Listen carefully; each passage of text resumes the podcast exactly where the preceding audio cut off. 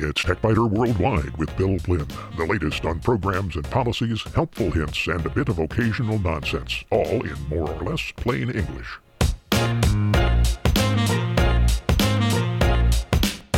Podcast number 844 for the 11th of August, 2023. This week, internet access is slower and more expensive in the United States than in many other countries. So, it is important to figure out how much speed you need and then confirm you're getting what you pay for. In short circuits, the Windows Package Manager Winget provides access to more apps and utilities than the Microsoft Store does, but it's a command line function that's cumbersome to use. A graphical user interface, Winget UI, makes it much easier. Generative Expand has been added to Adobe's Generative Fill in the beta version of Photoshop. Even in early days, these are powerful features that look almost like magic. And 20 years ago, only on the website, scams have been around forever, and this week we'll take a look at a few from 2003.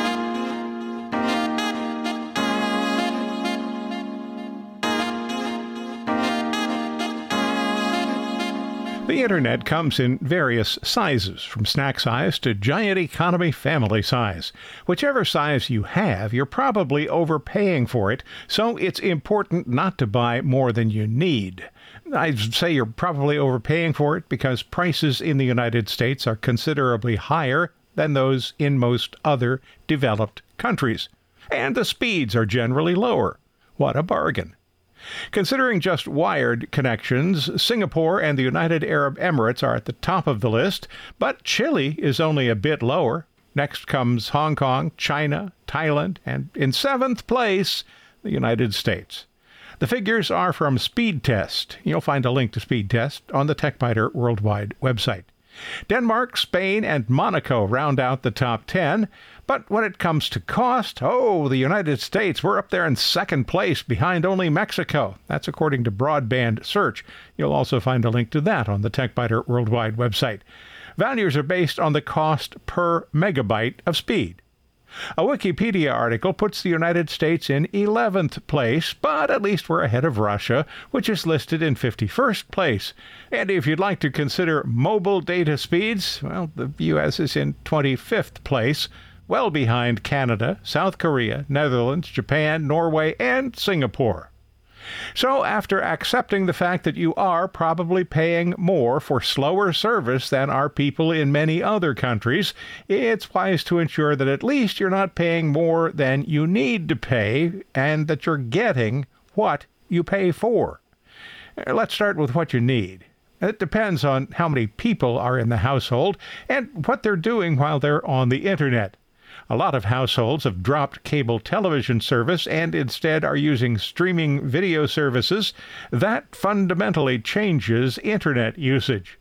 So, if you're using the internet only for email, web browsing, social networking, and the occasional YouTube video, your needs are modest. Even the lowest broadband offering will be more than sufficient for a case like that.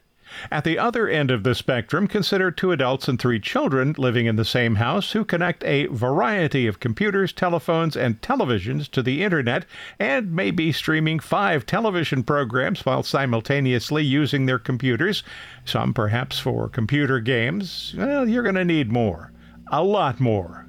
A connection with 300 megabits per second downlink speeds will probably be adequate, but there still might be some video lags if everybody's watching a different television at the same time, and the household's gamers might experience some objectionable latency. Perceived speed is actually a function of bandwidth. Adding bandwidth allows you to have more high data functions active without seeing slowdowns. A 50 megabits per second data connection would be fine for a single high definition video stream, an audio stream, and general web browsing, all at the same time. Starting with a mid range plan allows users to collect enough data on their own usage to determine how much speed they need. If everything works without a hitch at 300 megabits per second, consider reducing the speed to save money. If there are objectionable lags, start by confirming that you are actually receiving what you're paying for, and if so, then opt for a plan with more bandwidth. But how do you check the speed? Well, you could take your internet service provider's word that they are providing the speed you're paying for, but that's not always quite the case. If your ISP can't provide what you're paying for, then they should at least reduce the monthly fee. Many speed test services exist, and it's important to use more than one when testing. Also, choose a time when nobody is using the internet in your house.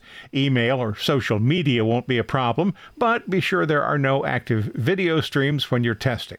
Also, test using a computer that's hardwired to the router if you can. If you find that a wired connection is fast but Wi Fi connections are slow, then you have a problem that the Internet Service Provider cannot fix. The ISP is responsible only for the connection to the router. You are responsible for any internal wiring and Wi Fi coverage. If you call your ISP and say, My connection is slow, there's really not much they can do about that.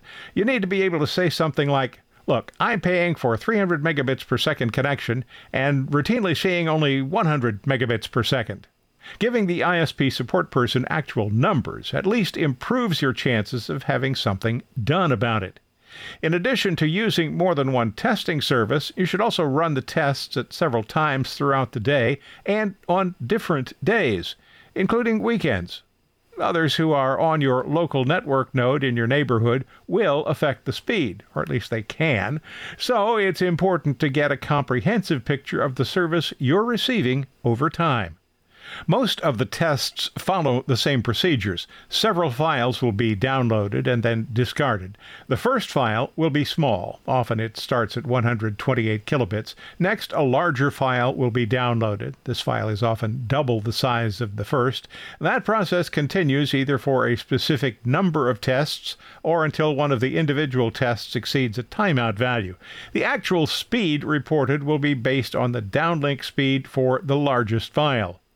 The upload test works the same way, except that the application creates random data files that are uploaded. No actual data from your computer is used.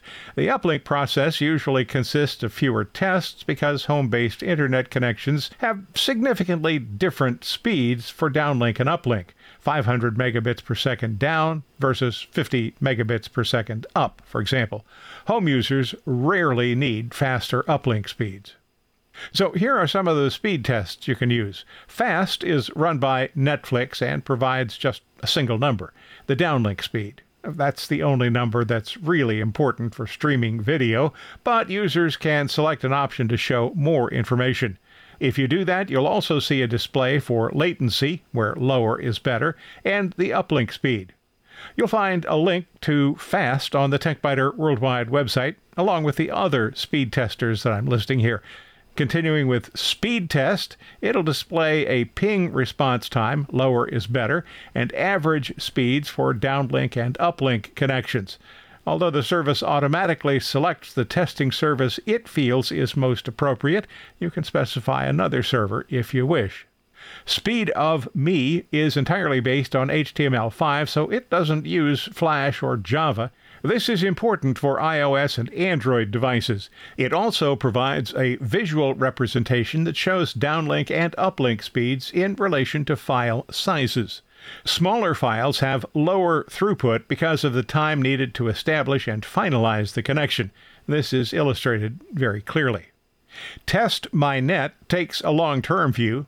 Start the process and leave the web browser open but minimized. It'll then test connection speeds once an hour. TestMyNet suggests waiting for 24 hours and says they believe this is a more accurate representation for your true speed because it does depend on responses from servers outside the ISP's immediate network. And Comparitech has possibly the most unusual approach. Every time the service is used, they donate one cent to Computers for Africa or the Electronic Frontier Foundation. That should immediately raise at least one question how can a free service make contributions when people use it? The top of the screen when you visit the website has the answer. There are links for online backup, antivirus, virtual private networks, and other service providers. According to the company, and I quote here First and foremost, we are a pro consumer website providing information, tools, and comparisons to help consumers in the US, the UK, and further afield to research and compare tech services. So, the speed tests serve primarily as bait to get people to come to the site. Those who use any of the comparison services will see links to the services reviewed on the site. Comparitech then earns referral fees if somebody signs up for the product or service, but the site's disclosure page notes that they also post links to services and websites with which we have no advertiser relationship. Using one of the referral links doesn't incur any additional cost for you. Once you've done all your tests, and if you found that the internet speed is legitimately slow, reported it to the ISP, the ISP will probably try sending a reset signal to the modem and may try a few additional actions. Sometimes that will resolve the problem. If it doesn't, the ISP may claim there's nothing they can do to help. Well, that's wrong. This would be a good time to insist on having a technician examine the wire from the utility pole to your house. Squirrels love to chew wires, and it's not uncommon for a technician to find a fault caused by squirrels. Uh, that requires a real technician make a real trip to your real house and examine the real exterior wires. You can't do it over the phone or online. Sometimes mentioning the Better Business Bureau or your state's Public Utilities Commission will be enough to convince a first tier tech to schedule the service call, or at least to escalate your call to a tier 2 tech. The old adage that says any time spent waiting for a computer is wasted is doubly so with the internet. So take a little time to be sure that you need everything you signed up for and that you're getting what you're paying for. If you find these podcasts useful, and I hope you do, might you consider a donation? There are no ads here, and support from listeners is the sole source of income. It's easy. Just visit the website and click the donate button near the top of any page. You can make a one time donation or schedule a repeating donation every month. I thank you. And so does the cat.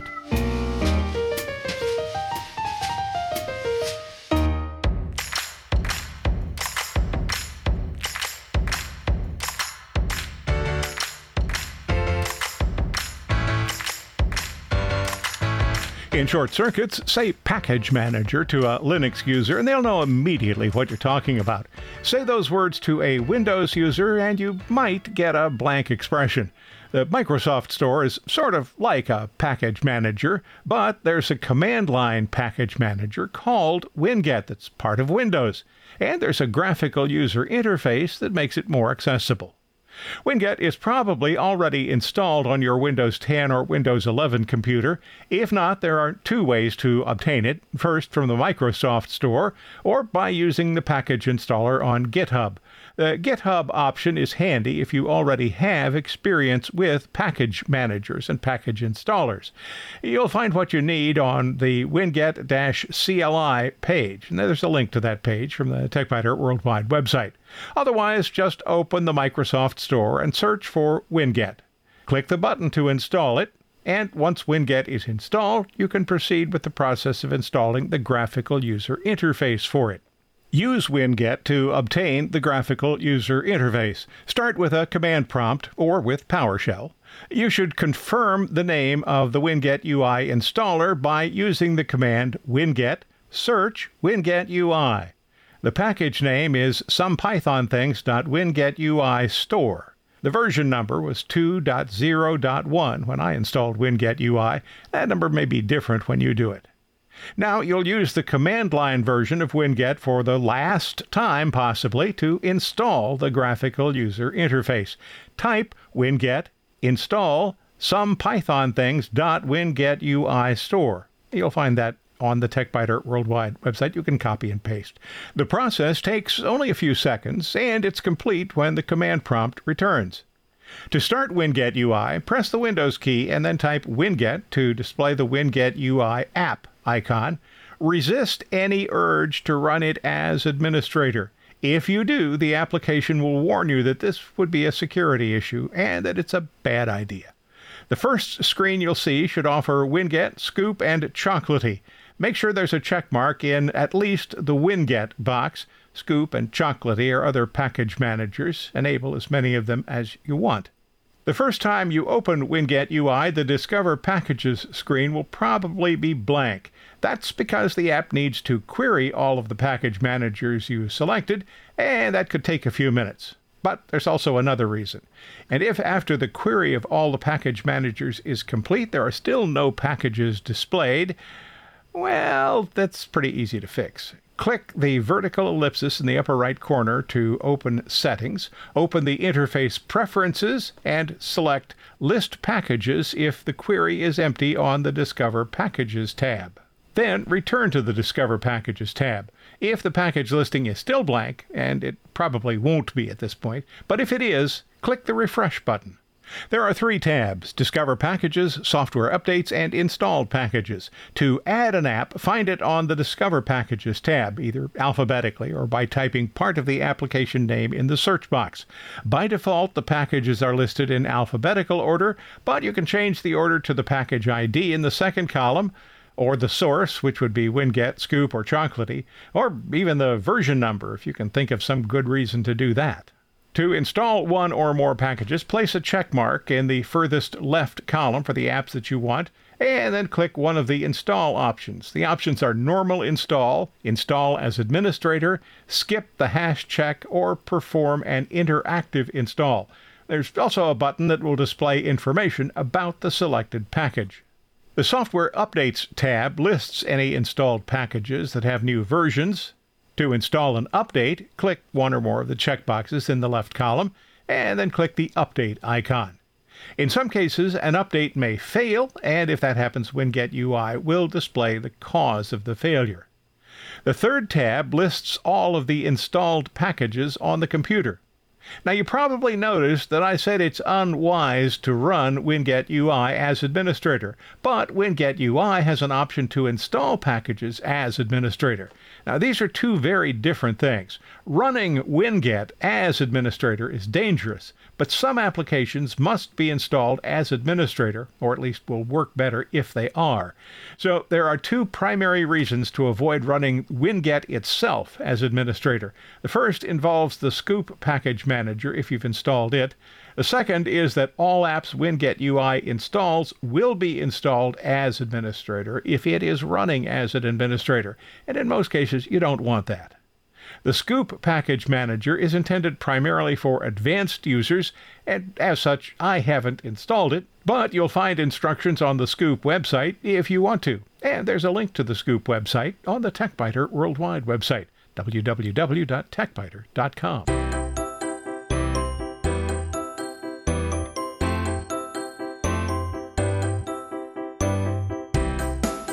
Photoshop Beta, which is available to anyone who licenses Photoshop Creative Cloud, continues to sprout new features.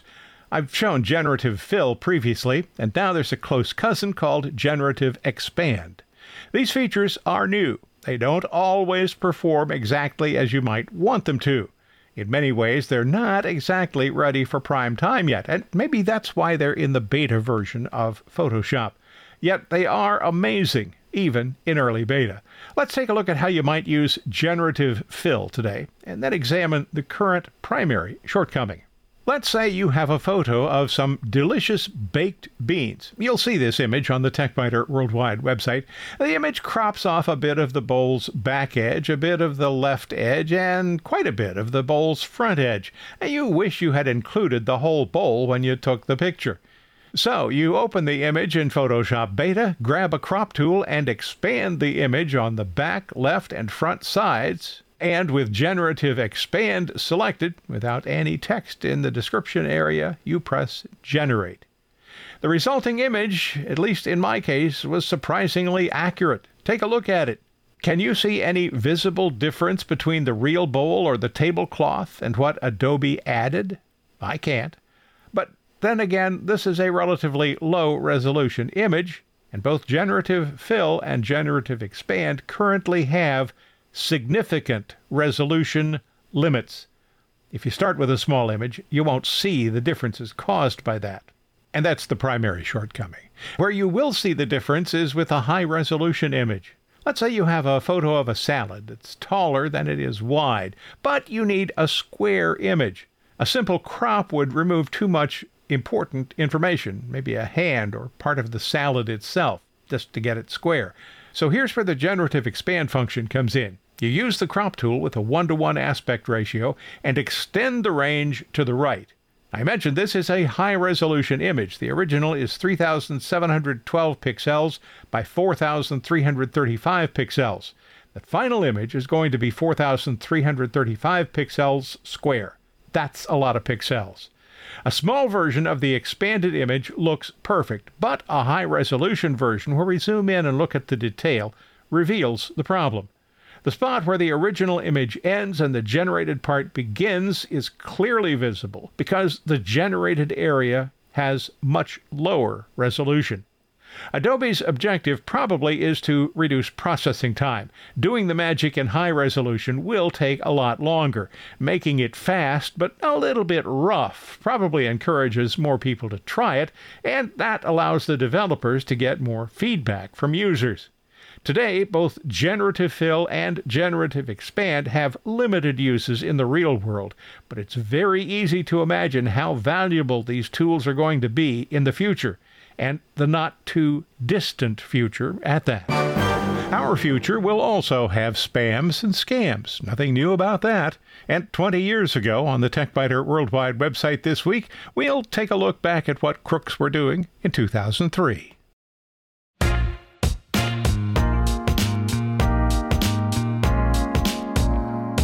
Thanks for listening to TechByter Worldwide. I'm Bill Blinn. There's more on the website, techbyter.com, and if you have a question or a comment, use the contact link you'll find there. Stop by again next week for another session.